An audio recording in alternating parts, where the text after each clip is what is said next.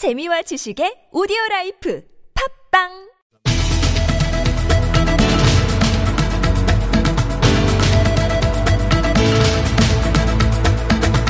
이슈의 논점과 사실관계를 짚어보는 미디어 광장. 최근 국내에서 제작 방송되는 드라마에서 중국 기업의 피피엘이 다수 발견된 논란이 있었는데요. 이번에 한 지상파의 드라마가 역사를 왜곡했다는 이 문제를 계기로 해서 시청자들의 분노가 말 그대로 폭발한 상황입니다. 어, 중국이 동북공정의 일환으로 태권도, 한복, 뭐 김치와 같은 우리 문화를 자신들의 것이라고 주장하는 지금 시청자들이 미디어의 역사 왜곡, 특히 중국 관련된 외국에 더욱 민감하게 반응할 수밖에 없었는데요. 정덕현 문화평론가와 함께 이야기 나눠보겠습니다. 안녕하세요. 안녕하세요. 네, 일단 피피엘 이야기부터 한번 네네. 해보죠. 피피엘은 사실은 그렇게 뭐 핵심은 아닌데 네. 최근 이제 한국 드라마에 중국 기업의 피피엘 이제 노출되는 빈도가 네. 눈에 띄게 늘었습니다. 이제 이게 또 도를 넘었다는 그런 비판도 네네. 쇄도하고 있는데 어느 정도입니까?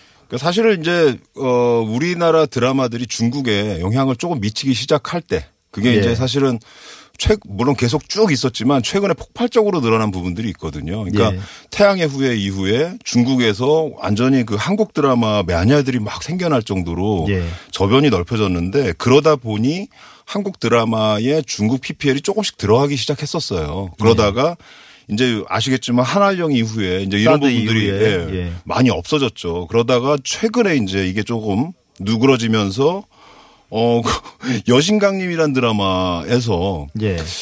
어 중국 피피엘이 나왔는데 버스 정류장에 통째로 나와 있는 화장품 예. 피피엘이 들어간 거예요. 근데 화장품이 중국말로 다 써 있으니까 한국 드라마를 보는 분들 입장에서는 이게 이상하게 느껴진 거예요. 딱 보다가. 그런데 외국도 아니고. 예, 그렇죠. 그 다음에 그 드라마에 또 뭐가 나왔냐면 그 요번에 빈센조에도 문제가 됐던 부분이지만 그 거기서 이제 인스턴트 음식 예. 어 허거를 이제 인스턴트로 만든 음식이 나왔는데 그것도 사실은 그때 문제가 됐었어요. 뭐냐면 예. 아 이게 뭐 중국 음식을 우리는 먹지도 않는 그 예. 인스턴트 제품을 여기서 이 피피엘 하는 이유는 뭐냐 이런 식으로 얘기가 예. 나왔던 거죠. 그러다가 이번에 이제 빈센조에서는 아예 어, 비빔밥을 건드렸기 때문에 그게 또 비빔밥 우리나라 음식인데 예. 우리 음식을 중국 제품에서 만든 음식으로다가 이렇게 집어넣기 때문에 이 부분에 대해서는 좀 논란이 컸습니다. 예, 그러니까 피피엘이 뭔가 이야기의 흐름이나 장면의 어떤 그런 부자연스러움을 만들어내는 거는 어쩔 수 없는 거잖아요. 네, 그렇죠. 근데 이제 그게 뭐 다른 건 괜찮다기보다는 그래도 넘어가 줄 수 네. 있는데 이게 뭔가 문화와 관련된 핵심 이걸 건드리니까 이미 논란이 됐었는데 네네. 이제 피피엘 문제에서 이야기의 핵심이 되는 음. 줄거리에 영향을 미쳐서 이제 지금 시청자들이 폭발한 거 아니겠습니까? 네, 그렇죠. 근데 이 부분을 잘 이해하셔야 돼요. 왜 비빔밥에서 우리가 이렇게 폭차 폭발했나? 예. 이게 어, 전파 공정이 지금 중국에서 일어나고 있잖아요. 예, 이게 예. 동북 공정의 연장선으로서 그렇죠. 문화 공정이라고도 얘기되는. 그래서 뭐 아까 말씀하신 것처럼 뭐 김치도 자기네들 것이다. 예. 뭐 비빔밥도 자기네들 것이다. 이런 식으로 얘기가 나오는데 만약에 지금 이 드라마를 중국에서 중국에 있는 네티즌들이 요 장면을 잘라서 올려 붙인 다음에 이렇게 얘기할 수 있을 거예요. 자, 봐라. 니들이 우리가 만든 비빔밥을 먹고 있지 않냐. 예. 우리 비빔밥이 훨씬 더 뭐 더 원조 아니냐 이런 식으로 주장하는 가짜 뉴스들이 나올 빌미를 제공한다는 거죠. 예. 사실 이게 예. 그 최근에 이제 논란이 됐던 그 그램지어 교수 하버드 대학에 그분이 쓴 논문에서도 이제 일본 정부가 언제든지 시간이 지나면 맞아요. 봐라 예. 하버드 대학의 유명한 경제사학자도 위안부는 자발적인 매출이었다라고. 예. 활용할 거 아니에요. 맞아요. 근데 이거는 이제 더 심각한 거죠. 왜냐하면 한국 드라마에서 그렇죠. 그랬으니까. 그리고 이게 나중에 뭐 동남아나 전 세계로 퍼져 나갈 텐데요. 또 이 이 드라마가 그렇죠. 예.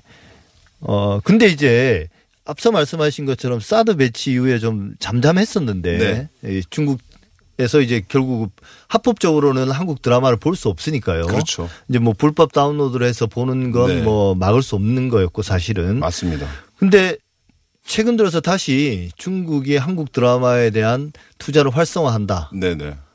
뭐 이거 왜 그런 건가요? 지금 뭔가 사실은 풀렸나요? 지금 이제 조금 사드 이 사드 중국 정국이 조금 풀리면서 한알령도 예. 전반적으로 조금 어 풀리는 분위기를 보이고 있고 여기서 이제 플러스 알파 뭐가 들어가 있냐면 콘텐츠 전쟁이 지금 거의 시작되고 있어요. 오티티에 의해서. 근데 그게 이제 넷플릭스나 디즈니 같은 미국의 주요 콘텐츠 기업뿐만 아니라 중국에서도 지금 중국에서도. 아이치 같은 이런 예. 쪽에서 그다음에 지금 텐센트 뭐 예. 이런 데서 어 자기네 제 그러니까 자기네 어떤 콘텐츠를 생산하는 데도 어, 생산하는 것뿐만 아니라 자기가 플랫폼을 일단 세워야 될 거 아니에요. 예. 플랫폼이 인지도를 만들려면 플랫폼의 인지도를 세우는 건 아주 훌륭한 콘텐츠예요. 콘텐츠의 예. 힘이거든요. 근데 그 콘텐츠 힘이 지금 최근에는 K 콘텐츠에서 막 나오고 있기 때문에 예.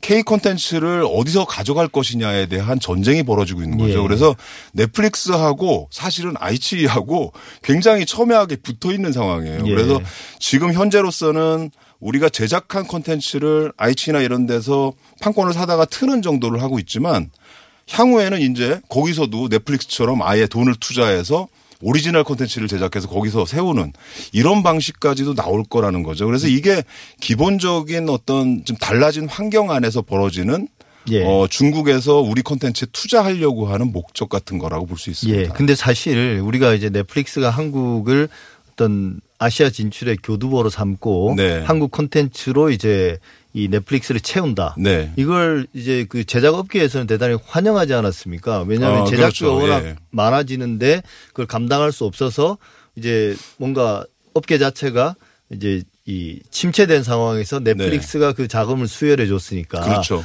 근데 어찌 보면 중국 그 기업들이 네. 한국에 투자한다는 건 환영할 일인데. 네네.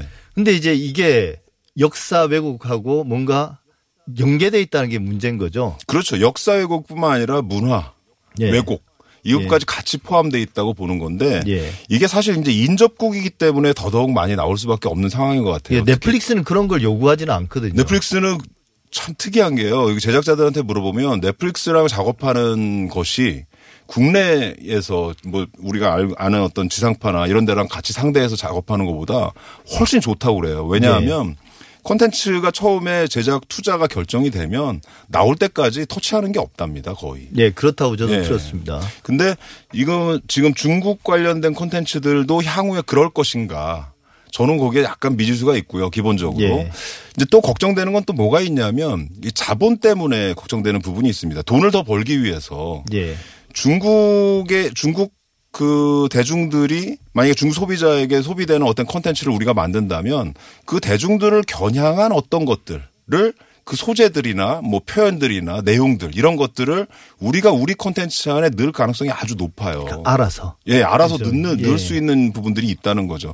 사실은 저도 그 승리호라는 작품이 있잖아요. 예. 예. 그 작품에서 그 주인공이 굳이 영웅문을 보고 있는 장면을 보고 아, 이건 다분히 겨냥한 거라는 생각이 많이 들더라고요. 예. 사실은 그 영웅문이라는 거는 지금 한 오십 대, 육십 대 되는 분들이 읽었던 무협소설이고 지금 그렇죠. 거의 잊혀지지 않았습니까? 맞아요. 근데 그게 아마 이제 중국에서는 굉장히 중요한 어떤 자국 내 콘텐츠라고 생각을 하고 있기 때문에 저도 그렇게 들었습니다. 거의 뭐 삼국지나 맞습니다. 여기에 버금가는. 그다음에 이제 그런 장면이 들어감으로 해서 중국 소비자들한테는 굉장히 어필할 수 있는 부분이 있는데 예. 그게 단지 돈을 먼저 받고 하는 경우가 있으면 그건 피피엘이 되지만 그게 예. 아니더라도 그냥 그 안에서 뭔가 좀 더 많은 소비자들을 끌기 위해서 알아서 집어넣는 예. 경우들이 생긴다는 거죠. 예. 그래서 이번에 이제 논란이 되고 있는 조선구마사 네.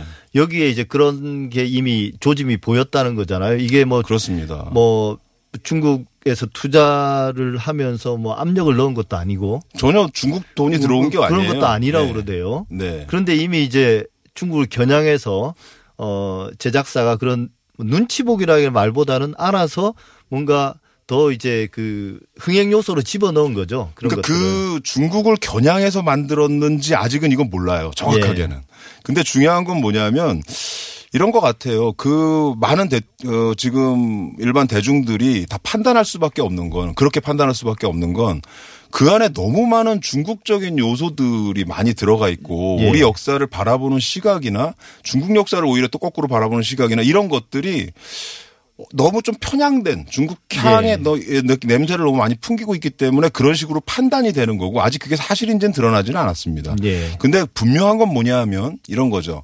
어, 적어도 이게 중국을 겨냥하지 않았다고 하더라도 역사를 빌어서, 물론 예. 이게 판타지나 퓨전 사극이라고 하지만 역사를 빌어서 어떤 콘텐츠를 만드는 사람이 기본적으로 역사에 좀 빚지고 있는 부분이 있다는 책임의식을 가져야 되거든요. 그런데 예. 그런 부분들에 대해서는 좀 없었다. 그 개념이 너무 부족했다라는 예. 생각을 하게 되는 거죠. 예, 사실 이제 저도 불쾌했던 건 조선구마사뿐만 아니라 이제 그 동일한 작가의 작품인데 네. 철인왕후도 보면서 굳이 뭐 철종이나 세종, 뭐 태종 네네. 이런 역사의 실존 인물들을 굳이 쓸 필요 없는 거죠. 동원했어야 되느냐. 네.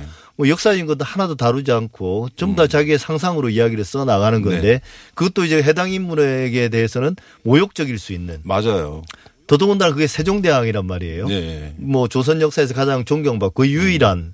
어, 존경이 합의되어 있는 성역과 같은. 네네. 그러니까 사실은. 그랬어야 될까. 예, 많은 분들이 그런 질문을 저한테 하셨어요. 기자분들 전화해가지고. 판타지 사극이고 퓨전 사극이면 실존인물 못 쓰냐 이렇게 물어보는데 아닙니다. 쓸 수 있어요. 아니, 왕자의 게임 같은 거 보면 예. 그냥 상상의 나라들이잖아요. 상상의 인물을 쓰는 경우도 있지만 실존인물을 예. 써서 하는 상상도 있어요. 예. 예를 들면 그게 미국 영화 중에 그런 게 있는데 링컨이 등장을 하는데 뭐 뱀파이어와 싸우는 콘텐츠 이런 거 있어요 실제로. 예.